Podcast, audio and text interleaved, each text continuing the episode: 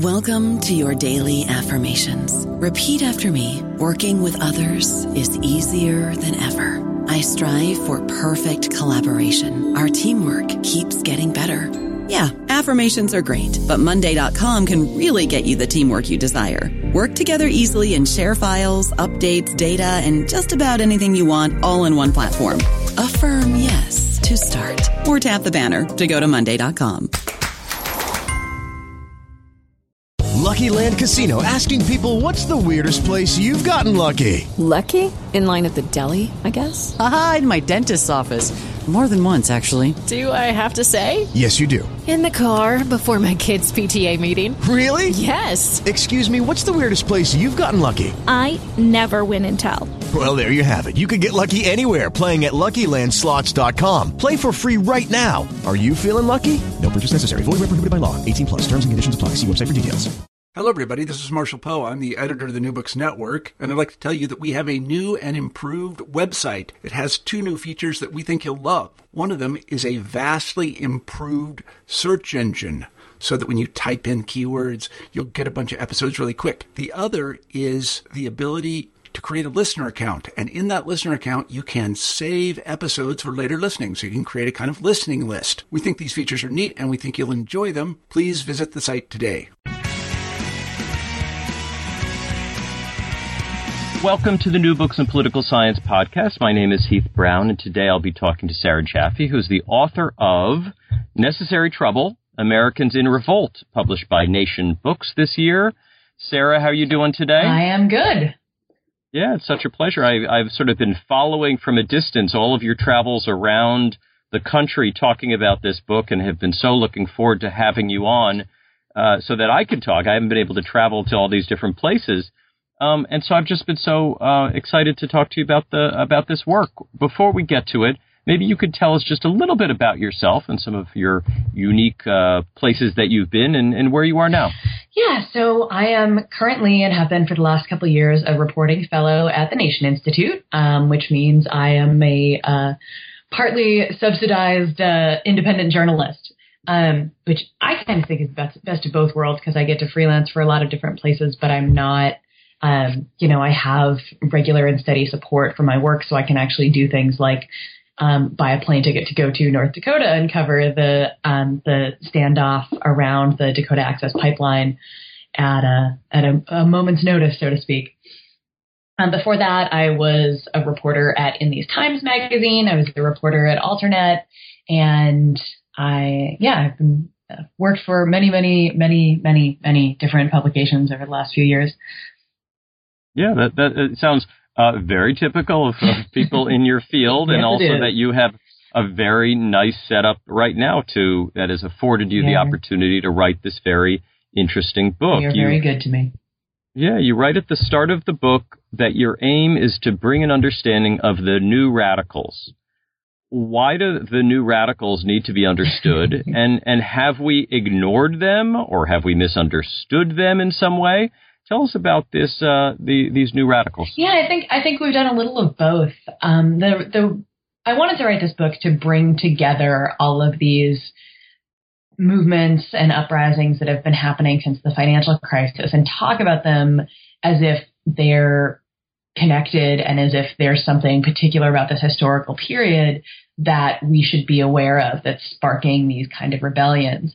And so I use the word radicals deliberately when introducing this because, you know, in the in the sense of radical meaning to get to the root of something because I think that one of the things that we have we haven't seen in the past few decades that we're seeing now is these movements are really talking about deep structural change. They're really talking about capitalism. They're really talking about white supremacy. They're not talking about you know, who we're going to elect president or who is going to be governor. They're talking about like how are we going to radically reconstruct a system that is more equitable for everyone. And so, you know, and, and when I'm to do that, I, I covered everything from the Tea Party to Black Lives Matter to, you know, the climate justice movement and tried to actually see what are the threads that are common about these movements, both tactically and structurally, and their critiques and the, the things that they're responding to. Now, in order to do this, this is a this is a big uh, yes. a big thing to do. In order to do this, uh, you did a lot of travel. I did. I did. Where where are some of the places you visited to write this book? Yeah, I went to St. Louis. I went to um, the Raleigh Durham area in North Carolina to talk to the Moral Mondays. I went to Seattle and covered the Fight for 15 out there and the the campaign of Kshama Sawant, uh, the Socialist City Council member. Um, I, you know, I was in New York plenty. Obviously, this is where I live, but um, went to Chicago, um, went to Atlanta, and you know, in in so many of these places, heard kind of the same things from people, the same things that they were angry about, the same crunches that they were facing in terms of, you know, their personal lives, their economic issues. Um, the the structures that they're challenging in so many places are still the same, even though you're looking at, at very different movements that sprang up in different parts of the country and very different, um, very different reactions, I would say, from the press, the media, um, and the rest of the country. Now, along those that exact point, yeah. um, scholars have, have long debated what defines a social Mm-hmm. movement. Mm-hmm. And and as you wrote this book, did your definition change at all? You you study uh, some varied movements, some Yeah. you know kind of tightly knit, and others much more loosely organized. Mm-hmm. What have you come uh, come to view as a social movement? Has your has your definition been refined at all? Yeah, that's a really, really good question, actually. I do think that I have, and I'm still changing it. I'm, I'm reading books now that I'm going, hmm, I didn't think about this this way. Maybe I, you know, next time I'll write about it in this framework. I do think that, you know, I, I use various terms in the book. I use uprisings, I use rebellions, I use, um, movements, um, campaigns, different things in the book are, are more one than the other. The fight for 15 is, is really a, a campaign more than an organic kind of movement. Um, but it is organized and it is spread and it has been, you know, very successful in, in making $15 an hour, not just a, a reasonable demand, but a successful demand in several places. Um, so I look at all of these things and, and the possibility of them in this moment as you know, connected parts maybe of one big movement, but yeah, I don't, I don't, I would still have a hard time defining what I think is a social movement. I, I would end up falling back on the whole obscenity definition thing, right? That I know it when I see it. Um, but it is, it is fascinating, right? Because I, I do think, um, that when different people say social movements, we mean very different things. Some people think of a social movement as, you know, the, the spontaneous uprising of people in the streets other people think of a social movement as an organization that lasts for 20 years and, and, you know, sort of grinds out very concrete small gains for people like stoplights and, and small wage increases. Um, and I think the thing that I, the criteria that I was using in this book is partly was just time wise. Were these things that happened after the financial crisis that were um, responding to these kind of structural questions after that that crisis. So things like the the immigrants' rights movement really aren't in this book in in that same kind of way, even though they obviously fit most of the criteria because they didn't they didn't feel bounded by the same um, the same set of questions that I was asking, I guess. Whereas something like again the Fight for 15, which you know we might argue is is or is not a movement, still fit into this context that I was trying to um, trying to bring out.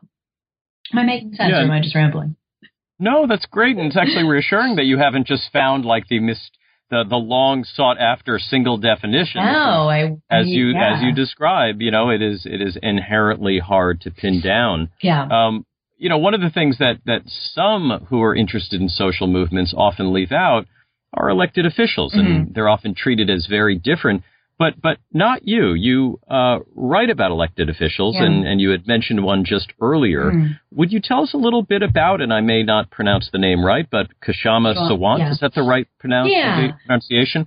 Tell me, tell us about that elected official. Yeah, I mean, I, I did write about elected officials, not not much. I certainly didn't, you know, spend a lot of time thinking about elections in this book, but I do think that they're um, it was important to look at candidates like Kshama Sawant who came out of movements and then used that movement energy and the, the credibility that she had built with the city of Seattle by being part of Occupy Wall Street or Occupy Seattle in that case, um, by really seizing on the fight for 15 and making that part of her campaign. She really successfully used movement energy to get elected and has been and remained pretty connected to those movements and, and trying to actualize the demands of movements while in office. And so she's not your typical elected official in that way. And I think there are, there are plenty of elected officials in, in the country right now who owe their, you know, their standing to the existence of these movements, whether we're talking about Bernie Sanders or whether we're talking about somebody like New York City Mayor Bill de Blasio, um, who was not really a creature of the movements, but who used the some core demands of social movements that have been going on in New York City in order to get elected. So he he you know zeroed in on stop and frisk um, and racist policing, and he zeroed in on economic inequality.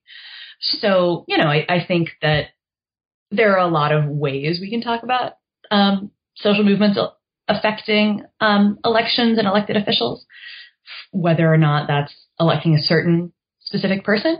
But I found Kshama particularly interesting because I looked at the, you know, the Wisconsin uprising, which culminated then in this recall campaign to try to get rid of Governor Scott Walker, which was unsuccessful. And then the Chicago teachers strike and then the campaign to get rid of Rahm Emanuel, the mayor of Chicago, which for a moment looked like Karen Lewis, the president of the Chicago Teachers Union, was going to challenge him, and that would have been a very different race. But the person who did, who ended up running when Karen Lewis was was ill, um, was unsuccessful and was also not as connected to the movements in Chicago as Karen Lewis had been. And so, looking at somebody like Kshama Sawant, who was successful, who did have these organic connections to the movements in her city um, it really it sort of answered the question that I put forward in the earlier chapter about like what what might have been successful in Wisconsin, who might have been able to beat Scott Walker because running the same guy who had just been beaten by Scott Walker again didn't do the trick. Yeah. Now, much of the book, as as you note, is about what we would describe as left wing groups. Mm-hmm. But you also discuss the Tea Party. Um, Tea Party mm-hmm. as a social. Yeah and part of the new radicals and and in which ways um, yeah i do think that you know there's a, a tendency that i think is a really unfortunate tendency on the left to assume that the tea party was just this astroturf thing that was sort of dreamed up by billionaires and you know, certainly the billionaires and Fox News did their part to try to make this thing as big as possible, and they threw money at it and threw coverage at it. But there are also a lot of legitimately angry people who did legitimate grassroots organizing um, to make the Tea Party a thing. And there were, you know, there are grassroots groups. People have written excellent books about about the subject um, that I don't, you know, I don't didn't get that deeply into it, but I did think that it was important to put it in this context again because it was the the thing and and the first big thing that happened after the financial crisis um, that was responding to the issues of the financial crisis and responding to them in a way that sort of did and sort of didn't make a lot of sense, maybe, but was you know it was definitely coming out of that moment. So when you think about the the Rick Santelli on the floor of the Chicago Board of Trade, literally surrounded by the kinds of people who had created the financial crisis, yelling in anger about how we we're going to go dump derivative securities into the the lake. That you know, is a sort of incoherent thing when you think about it, but it to many people catalyzed the anger they were feeling and gave them somewhere to go with it. And there wasn't nearly the equivalent kind of mobilization on the left up until basically Occupy Wall Street. And, and how do you connect the Tea Party to the, the so-called alt right? Oh, God. Is this a is there a through line that here? Term, is, you know, I is, really hate alt right. I just it is, and it, you don't use it in your book. no, so this I is don't, a term I'm using. No, um, yeah. But but but, and I think exactly your point is is right. It's it's a sort of a clunky term. So so tell us why why is alt right so so wrong to you, and and what does it make sense of it for us in yeah like, in in your way? Because I'm sure you think about it a lot. I do because I hate that. I basically hate hate calling anything alt anything. This uh-huh, personal right. sort of linguistic pet peeve of mine. But in terms of the alt right, like what what is alt about them? Are we talking about somebody like Milo Yiannopoulos, who's basically a professional internet troll? Are we talking about people who are just like more blatantly white supremacist than we maybe thought people still were? Like, you know, there's um I start out the book with uh, J.D. Meadows, who is a, a guy from Ripley, Mississippi, who had was angry about the bank bailouts and angry about the Benchcraft plant leaving his town. And the the group that he found that was organizing people who were angry about those things in Ripley, Mississippi, was the Council of Conservative Citizens, which is a very old white supremacist group that then got some fame a few years later when Dylann Roof shot nine black people in a church in South Carolina and it turned out that he had been reading the Council of Conservative Citizens website and finding and reading racist news there, basically. So when people are like the alt right is like this new right wing conservative racist threat, I'm just like, well, I mean, the Council of Conservative Citizens was still around. They had a website. People were reading their news on, you know, on the internet. So like, what's alt about it? What's new about it? Um, the the websites are a little shinier. Um, you know, I'm I'm quite mm-hmm. confused as to like what's new and alt about white supremacist far right groups. Those have been part of American history since the beginning and haven't gone anywhere. And I, you know, I wonder, and I'm not a, um, you know, an empirical researcher, so I don't really know what the best way to do this would be, but I would love to see a study on whether Donald Trump has actually increased the number of people in these kind of groups, what whatever we're calling them, or whether they're just getting attention now because they're able to be a little more open because Donald Trump has created this space to just say horrifically racist stuff in public. So, um, yeah. So my my feeling on the alt right is using that term sort of creates a thing that's new and different out of something that doesn't seem terribly new and different to me. Yeah. Yeah, I, it's so interesting. I, you know, I've I've written about the Tea Party before, and I, I think I I agree with you. I think that you know to sort of trim these trim the long histories to yeah. to be just you know uh, two or two or three years really does not do justice yeah. to the long long institutional histories on on all movements. Yeah. I mean, all of these movements really have right. uh, ideas that, that they are building on and, and so right. forth. You know, you know this this really does take us to our current moment mm-hmm. in, in many ways, um, which is not it, which is not the, the focus of the book. Um, but where do you anticipate these varied social movements, m- most of them that you talk about in the book, but also some of the ones that are a little more peripheral? Where do you see these taking us over the next four years or so? Yeah, I mean, the next four years are going to be interesting. I think that there's no, there's not going to be the kind of grace period that Barack Obama got. And I partly, you know, partly I think he legitimately got a grace period from progressive activists because everybody was so excited to have somebody who wasn't George W. Bush in the White House. Also, there was just straight up shock because the, the economy, you know, capitalism had just sort of halfway collapsed and we weren't really sure what was going on. And neither of those conditions are going to exist for presumably President Hillary Clinton. And also, you know, the the insurgent challenge within the Democratic Party was against her, not with her. So those people are certainly ready from day one, day zero, day 180 days ago to fight her on things that they see that you know that they see as um, yeah, as, as worth having a fight over, which many, many things. Um, and so I'm looking right now at the the fight that's going on in North Dakota around this Dakota Access Pipeline, and it's, you know, it's a fight about a pipeline. It's a fight about water. It's also a fight about um, treaty rights for the indigenous people who have always lived in that part of the country that are seeing their land just, you know, taken, their burial grounds dug up, um, and it's a really fascinating moment. You know, I went out there a few weeks ago and I really wish I had been able to put it in the book, but it was not happening when the book was finished. Mm-hmm. And and looking at that and I met people, I'm, you know, I saw people that I knew from Occupy Wall Street out there. I met people um, from the movement for Black Lives who had traveled out there. Uh, I really saw this sense that people have now that their movements are interconnected and that they have to show up in solidarity with the people of Standing Rock. And those people will then show up in solidarity with them around their fights. And that, you know, on some level, particularly climate change is is all of our fight, of course. But understanding this as, as more than just a simple, you know, not that the fight against climate uh, climate change is simple, but you know, understanding it as a complicated fight that has a lot of of different variables, and watching really, you know, at the same time as yesterday, while we're recording this, the heavily, heavily armed police were raiding the camp in North Dakota. There were young people from the camp who had come to New York City who did an action at Hillary Clinton's campaign office in New York and then I believe went to Trump Tower.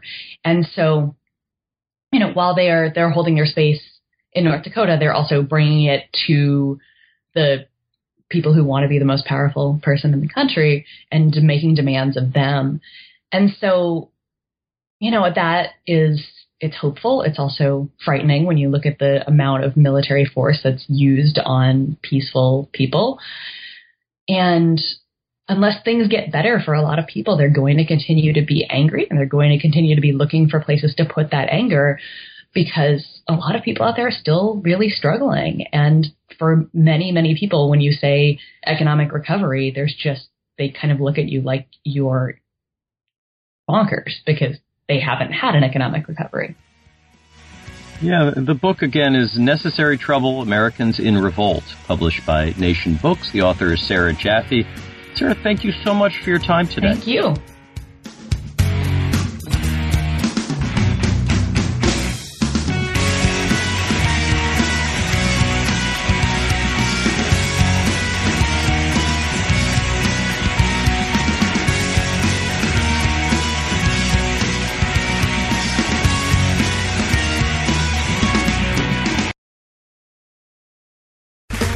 Okay, round two.